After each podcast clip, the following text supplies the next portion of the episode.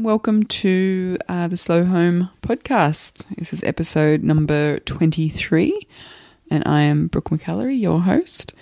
I also uh, am not somebody who started smoking a pack of cigarettes a day in the last month. if you'll excuse my croaky voice, I've uh, I've been sick in bed with the flu for about a week, but uh, I am on the mend, hopefully. So if you can forgive my my vocal cords, uh, here is my co-host Ben McAlary. You have been very very sick, and uh, this is a this is episode twenty three, and it wasn't supposed to be episode twenty three. There were supposed to be a lot of episodes between this one and well this one, um, but um, due to the modern, modern miracle of internet connections, as well as Brooke feeling under the weather. We're actually recording this the night before it goes out. So, and this is the first time this has ever happened. We're usually well weeks and weeks in advance, but unfortunately, circumstances have prevented us from doing that. So this is this is new to us. This is almost going out live. it's almost live. I've got to say, it's not entirely pleasant being seat of the pants. Excuse me in this in this way. Anyway, um, yeah, I've had uh, a bit of a month in terms of technology stuff. I've had quite a few interviews that have not happened because of massive issues with the internet at home. Um, you know, I've spoken about it, written about it a little bit on social media, and it's always interesting. I get kind of two responses. You know, one is people are aghast at how can you get by without internet for a month? Or you know very sporadic spotty crap internet for a month. And then the other the other camp of people who are saying well that sounds really nice. I'd love to not have internet for a month. So um, while i can see the the benefits when you're trying to run a podcast it is kind of tricky i guess.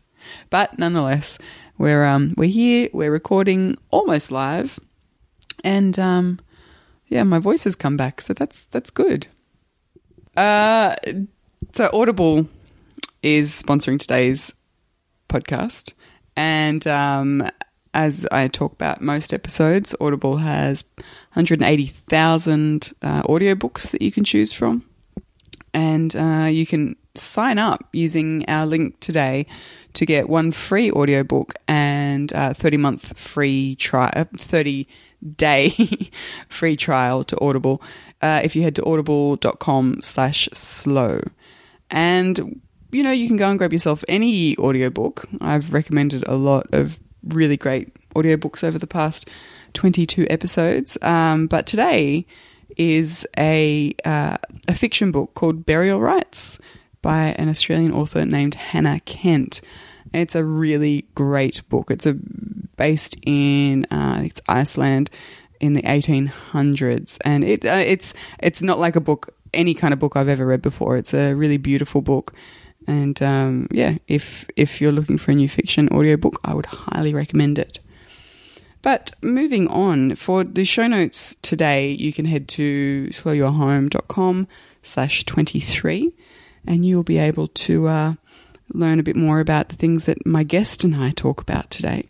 And my guest today is Ben, my husband Ben, who is um, the main reason that this podcast gets out every week because I couldn't sit in a room and listen to my own voice for an hour. He has that delightful task. So, um, I mean, I have, I know Ben said earlier that it's a, a makeshift kind of episode, but this was always on the cards. This is something that I've wanted to do um, since almost since we began to interview him because I, it's something that I'm asked about a lot. People will often say, "Well, what did your husband think about the changes that you made, or how did you kind of deal with the the inevitable butting of heads over certain aspects of decluttering or simplifying or slowing down or you know letting go?" So I think this will probably be quite an interesting uh, interview for a lot of you, and I know Ben Ben feels skeptical about that, but it's uh, it's I know there's actually a lot of couples who who both listen to the show. I hear from quite a few people who either listen to it with their their partner or you know they both listen to it and then talk about it. So um, yeah, we're here to encourage you that it's all good. I don't know what I was trying to say there. Enjoy the show. Enjoy the show.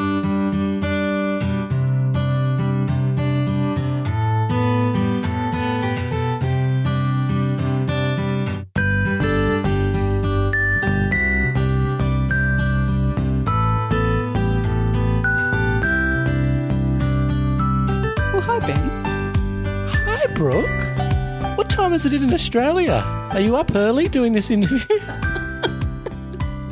It's uh, 8 to 10 p.m. This is actually way past my bedtime. I, I hope you feel honoured. well, I'm in my pajamas. I know. Uh, um, how are you? Well, really well. We've got a uh, a very stormy, windy night here in uh, Sydney, New South Wales, Australia. Um, and uh, the kids, uh, there's a possibility of them walking in during this podcast tonight. Um, particularly Isla, who's pretty afraid of the wind. God bless her. That's really good to get that insight into your life. So I'll get right into the questions. Um, you have a super hot wife. That must be nice. It really is nice, um, particularly when I get home from work, and you know I work in the city, so it's a good um, two-hour commute each way um, from door to door. So it is really nice when I get home that my wife greets me in a bikini with um, my uh, smoking jacket and newspaper and glass of port. Kids are obviously neither seen nor heard. That's when I really appreciate it. Living the dream. Living the dream. Uh, right. So anyway, in all seriousness, though, um, the last kind of the last five six years have seen huge changes in our life. So six years ago, I was you know running a jewelry label, um, somewhat successfully, uh, and we were new parents and had just moved from the city to a place in the in the mountains. Uh, but you know, we were living a fairly stressed life. You know, you were working full time. I was trying to make the jewelry label work full time and be a new mum, and you know, three dozen other balls in the air at any given time. And you f- fast forward to now. What's the biggest difference for you in like in, in I don't know the the tone of our life?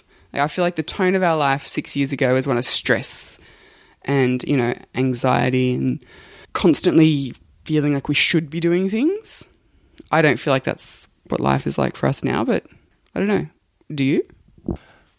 No, I don't. And I really haven't, to be honest, prepared for this interview in any way, shape, or form. But I've got some some ideas, if you like, of how it's changed and and how it's changed for the better and, and why. But I certainly don't think that it has. Um, it's it's definitely not as stressful. Definitely not as stressful. And why I say that is, um, from a personal point of view.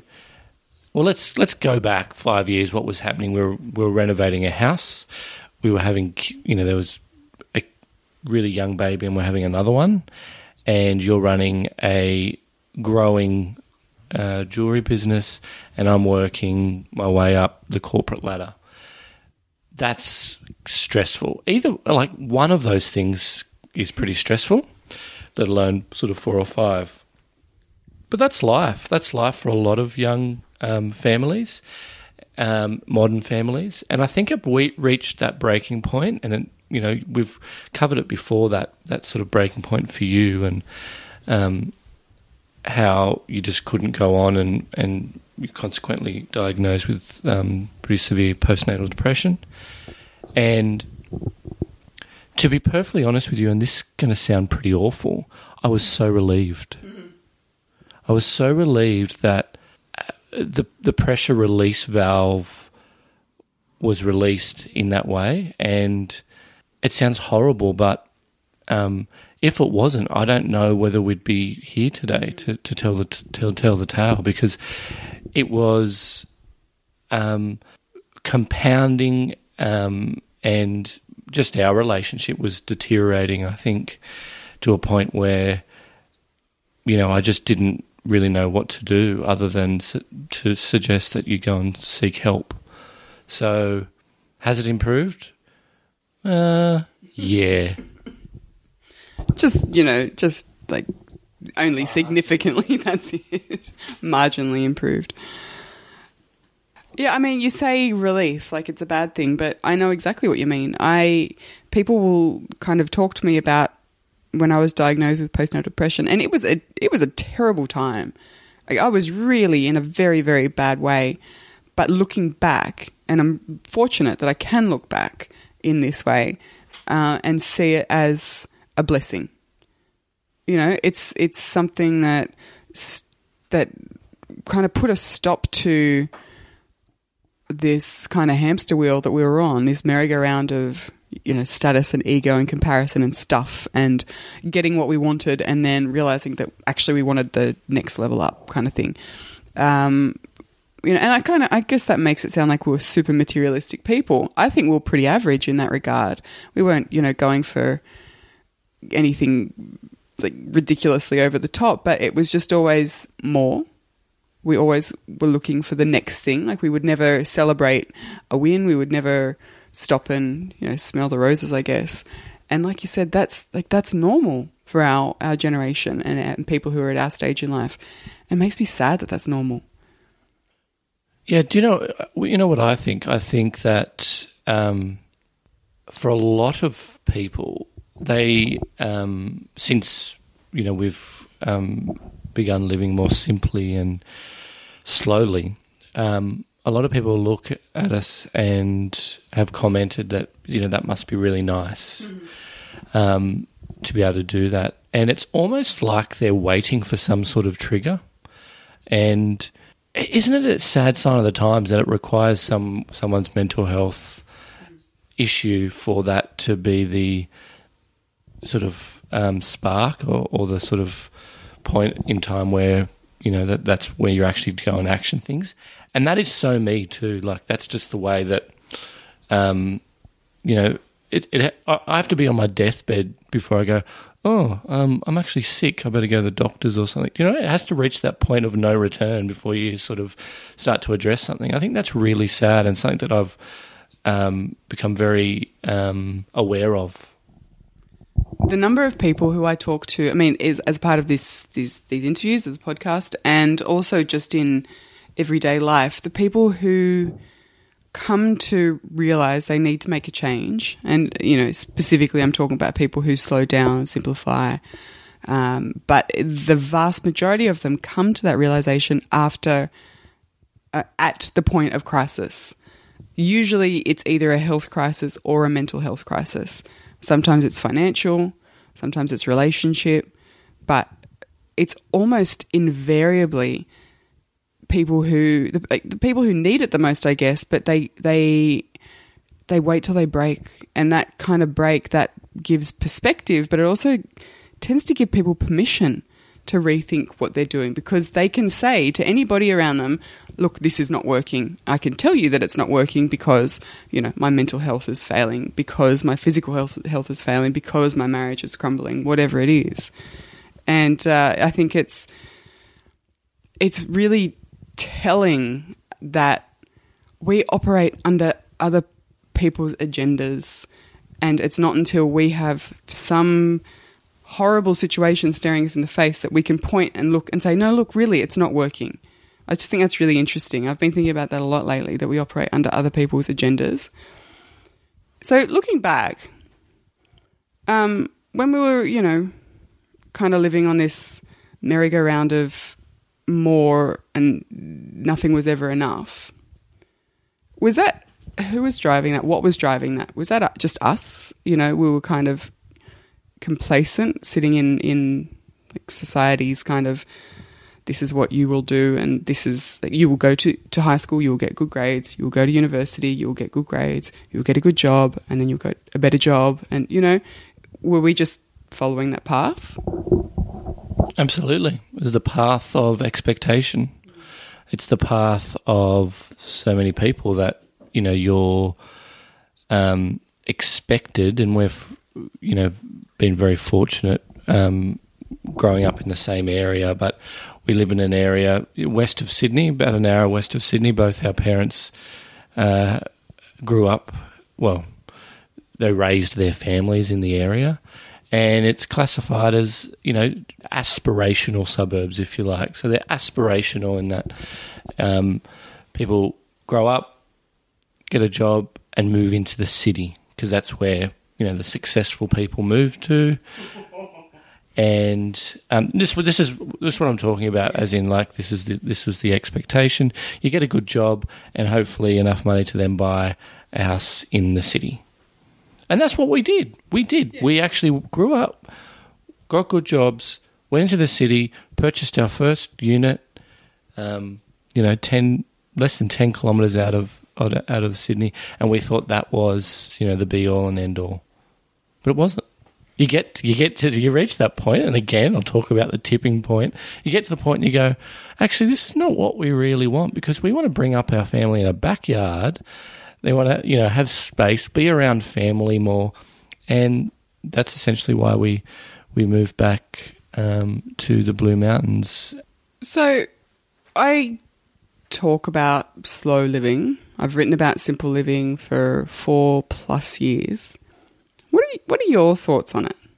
Like I, when I first started decluttering, it was never because I was adopting minimalism or, you know, like hashtag simple living. Like it wasn't because I was joining a movement at the beginning. It was just because that was how I could get control of, you know, our space, and that was really the only thing that I could do initially to to get control because my mental situation was still so raw that I couldn't really do anything, you know, in terms of mindful living or anything like that. So I started decluttering, but like looking to where we are now, and now I talk about it a lot, and this is this is kind of what I do. What do you think about it? you know, I've got to admit that I feel like a bit of a fraud because I don't, I, I don't, I haven't embraced it as much as you have. I certainly can appreciate it now because of the benefits. Like I see the benefits now because I'm, you know, living it and you're, you're, um, you're driving it. What are the benefits? Um, more time with my family, more time, less time doing chores uh, on the weekend, and um, my weekends are pretty precious time because I work five days a week in the city, and um, it's a big commute, and I'm rarely home for bedtime and dinner and all that sort of thing. So to be able to spend time with my family on the weekends very important, and I really, I really do appreciate that having, I guess, it, it, I think it's the time to do things that matter and experience things that matter. But I do feel like a fraud because I don't have, I haven't embraced it as much as you have, and I, I, I am talking about its benefits when really, you know, I think I'm not worthy. Oh, yes, you are. So you say you feel like a fraud, but you you have willingly given up a lot of like in terms of physical stuff, clutter and stuff that we no longer needed. Like there's never been anything, with the exception of your guitars, I think that you've ever had an issue with. So you've been completely willing to to be part of like simplifying. But has there been stuff that I have spoken about and you've looked at me like you're crazy. You're insane. Like I've spoke I know I've spoken before about wanting to give everything away and go and live in a tent in the hinterland some, somewhere. But where like it, it, do you see it as um, like a gateway to living a much bigger kind of simple life or So the slow movement is the gateway to becoming a hippie. it's the gateway drug? Uh, I, it sort of is, I guess. Um, where do you stop? You know, where does where does the de when does the decluttering stop? Well, I think it stops when you've got uh, just enough. And I actually don't. I, for me personally, it doesn't. Um, like I don't declutter very often anymore because we don't need to. But uh, at any given time, I would happily go through our house and grab stuff and you know let go of it. The problem being, it's not my stuff to do that with. Uh, but I think that's like that's a highly individual question. I know some people who don't own much at all and they're miserable. Like they've given away all their stuff, but they haven't dealt with whatever it is that's been making them unhappy in the first place. So, you know, the the level of ownership is not going to help them. I also know people who are blissfully content, genuinely content, and they have a house full of stuff because it's mindfully kept, like they they're choosing to keep it. So I think, you know, the issue of decluttering is something that I don't know, I'm kind of loath to to give direct advice on because it's so unique, I think. But yeah, it's it's really that's the gateway, I think. But do you see like this this movement like over the last 4 years we've made huge changes. Do you see continued changes and what what do you want like, if you do, what are they? It's interesting because um, I why I sort of say I'm a fraud is that I've, I fully embraced the decluttering and, and living a more simple life and not having as many possessions as I as I once have, and totally see the benefits. Totally see the benefits. What I'm scared slash afraid of is the the the overall lifestyle changes that could happen as a result of all this. So it's it's not the physical decluttering; it's the mental and you know, I talk about expectations before, and that has been ingrained in me. And so it's going to be really hard to break that habit. Because I often talk about making really big changes. Like, I would genuinely happily give our stuff away and go on an adventure. You know, I, I really would. Um, and, you know, create a, a way of earning enough money to sustain our life, like our lifestyle of be it traveling or living somewhere somewhere completely different in completely different kind of circumstances, like a tent. It's it's a valid choice, uh, and I know that I'm way ahead of you in that regard. Like you're you, you talk about it now, like you entertain the idea of big changes, which I don't think you really considered as possibilities a couple of years ago. But I think it's yeah, it's definitely something that you well, I mean, I guess it's unfair to say you're scared of it because I've been immersed in the whole, you know, online minimalism, simplicity kind of deal for a lot longer than you have as well. So I'm a lot more aware of what people are doing and how they're doing it and why they're doing it. But I just see so much potential for, you know, adventure and awesomeness. Yeah, and I agree with that. I, I agree. And I guess it's got a lot to do with I don't know. I'm, I'm going to be old fashioned here, but the traditional role of a father in being able to provide for the family and provide that security for their family. So, um, that's sort of what I think I'm having the, the greatest difficulty with. The the interesting part is now that I'm at like I'm at a stage where I know it's going to happen. Mm-hmm. So it's only a matter of time until I come around. Ideologically, I'm there. It's just you know, physically, when are we going to, when are we actually going to do it? And, um, yeah, what's it going to look like? And it's, I guess it's the great unknown. So, you know what I'm waiting for? I'm waiting for that tipping point. and I don't think it's going to happen this time. I mean, of course, you never know what's around the corner. There might be a crisis, but I know what you mean. Like, I, I feel like now we've got you know ninety percent of our ducks in a row in terms of the we're living the way we want to live. You know, probably eighty to ninety percent of the case. But I think now, if we want to go to wherever it is, however, you know, whatever it looks like, want to go to that kind of next level of, of simplifying, slowing down, we just have to give ourselves permission and take a risk.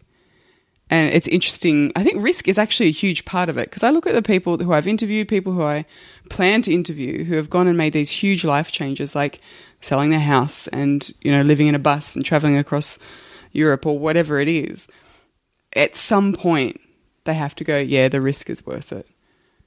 And like, I think you know, if you if you ask them like the five years ago version of them, could you imagine yourself doing this? So many of them would say no, but at some point that risk became worth it. Hmm. And I think it would that's a really interesting question to look at. So when when it happens, you got to come back and tell me about it on the podcast. Totally will do that. Totally will do that. And hopefully it's sooner rather than later. Yeah. Did you have any other questions before I get into the next part of the interview? I don't know what the next part is. Um, have I ever given away anything that you regret? The rice cooker. Okay. Uh, how do you feel about having more clothes than me? Speechless. And it's significantly more too. Admittedly, you have to wear a suit to work. I just wear the same pair of jeans and t-shirt every single day. See, that's another another example of me feeling like a fraud. Is that you know I've got more clothes than you, but why is it a competition? It's not a competition. I think it's just unusual that that would be the case. Um, do you think you could travel for more than a weekend with just carry on? Yes, Do you think I could? you have done it. I have. Do you think our kids have too many too many toys? Definitely. So you still haven't decluttered your CDs. Why? Really, really good question. Um, I'll tell you why. Because they're not all on my iPhone. Right. So you haven't digitized them all. So if you digitized them all, every single one of them, would you get rid of them? Absolutely, be duplication. I I can't remember the last time I listened to a CD. We don't have a CD player anymore. That's why.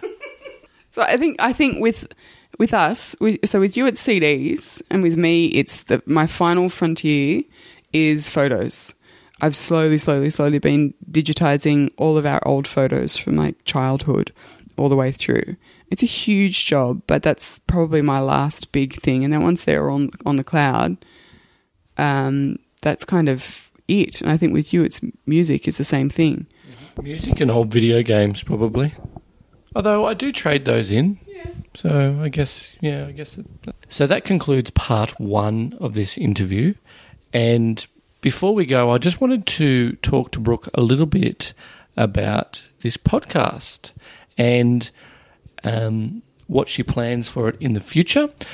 Now, um, many of you probably know that this podcast is one of the top independent Australian podcasts on iTunes and is a regular top sort of five um, self help health.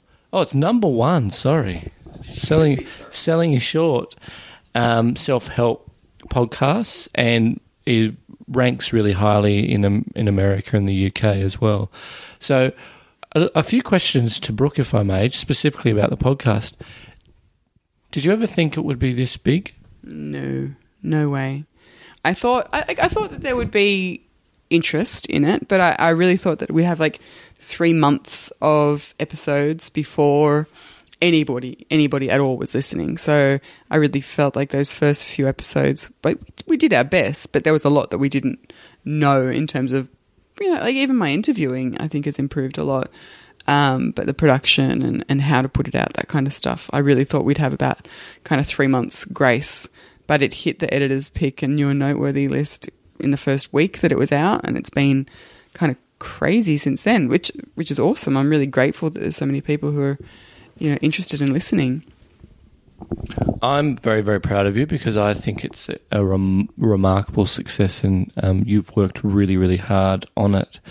Um, and certainly the feedback that we've got from you listeners have has been the same. So I'm interested to know where do you want to take this podcast? You know, we're 23 episodes in. You never would have dreamt of the success that it's already had. You know, what's by the time we get to podcast number 50, who would have you have liked to have um, interviewed, and where do you see it? That's a good question. I'd love to interview Arianna Huffington, actually. Uh, she, I think, as many of you would know, she wrote Thrive, a book that I freely admit I did not think I would enjoy, and I loved it.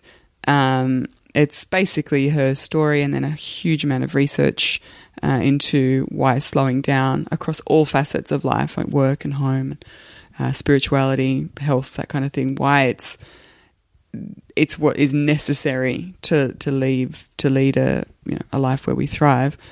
Uh, so I'd love to interview her.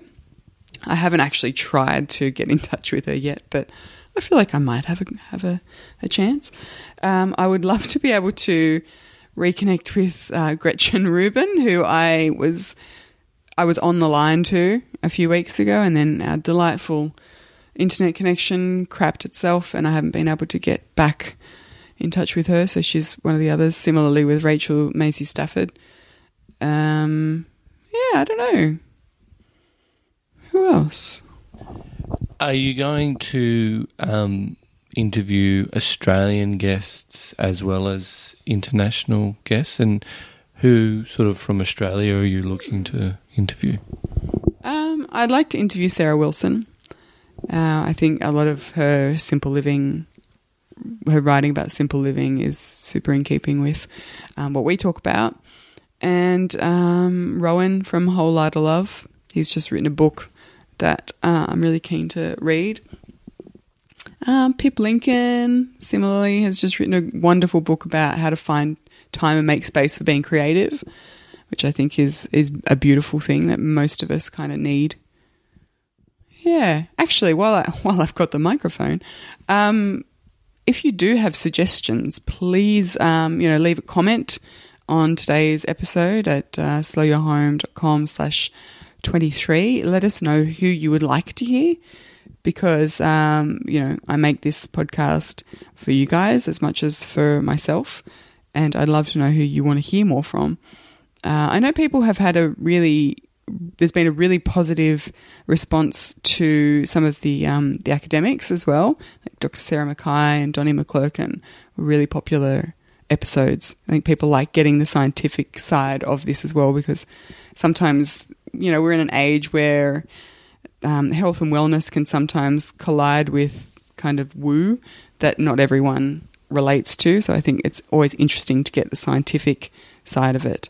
Um, I think just more people in it that are sort of leaders in their sub their subject matter experts in different areas that pull in and touch on um, you know, living like slow living and, and, and minimalism. I think that would be really interesting just to get their take on it because one thing that I've I've learned is that is how natural slow living is, how natural it feels, and how it's almost like a it's it's hardwired into into us. That's the that's the way that God created. Um, if you do believe in God, if God created us to live, because there's something about the the rhythms of, of slowing down. I think that um, agree with, with me and agree with a lot of people. Yeah, that's a really interesting way of putting it. Actually, it, it is. I think it. It just it's just buying back into our natural rhythms as well. You know, um, even as basic as like our sleep rhythms. I, I we definitely sleep more and sleep better since um, you know since slowing down. We go to bed super early. Some nights we go to bed at the same time as the kids, but that's okay because um, I can't tell you how much better I feel for having good sleep. Actually, and that's something that's something that I did want to mention as well. People often ask me how I get up at four a.m. Um, and I did for quite a while, for quite a long time there. I got up at four a.m. I don't anymore. Um, it's been one of the big parts of since I've stopped writing blog posts. I mean, if you go to the blog, you'll always see new content because that's where I put the podcast as well. But in terms of like the longer form blog posts, which might have taken me like up to 10 hours to write, um, that was when I did my writing at, you know, 4 a.m. in the morning. And one of the benefits of stopping that and opting out of a few other big commitments is that I don't have to get up at four in the morning anymore. I get up at uh, quarter past five, which is perfect for my rhythm. Uh, and since I've been sick, it's been even you know more awesome because I haven't had to. I get up when I wake up or when Ben wakes me up. Uh, but typically now I'm not getting up at four. I'm getting up at, at you know quarter past five, and it's. I, I just wanted to tell you that because I don't want people to ever think that like that's a necessity or that it's a competition as to who gets up earliest or who, you know, stays up latest or who works hardest. That's not it at all. I did it when I had to because I had to. And I think that's part of slow living too. You make compromises, you shift things around, you reverse engineer your morning so that you get stuff done. But yeah, I just wanted to to put that out there that I no longer do the 4 a.m. grumble. Well, this certainly has been a rambling, rumbling episode, and and again, we. I'm not going to apologise for it. It's just the way that it's happened. um, and so, you know, um, hopefully you've you've enjoyed that episode. Um, there's certainly going to be um, some some better caliber guests than than myself in the coming coming weeks. Brooks um, got a whole host of people that she's looking to interview. It's just dependent on how well the internet works where we are down under. Um, thank you, Brooke, for interviewing me. Thank you, Ben. You're an exemplary guest. And um, I look forward to the next podcast. Uh, and if you'd actually like to f- find out more about me, all you got to do is Google my name, and you'll get pretty weird photo of me sitting on a lounge and with very long hair, looking like a zombie. Seriously,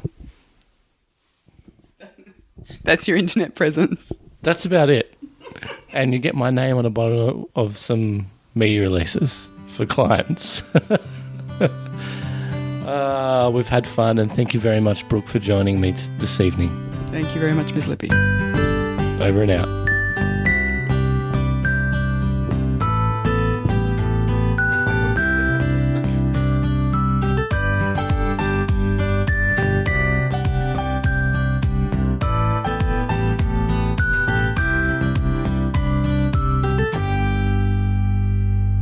Has been another episode of the Slow Home Podcast. If you enjoyed it, be sure to subscribe via iTunes and leave us a rating or a review. Thanks for listening.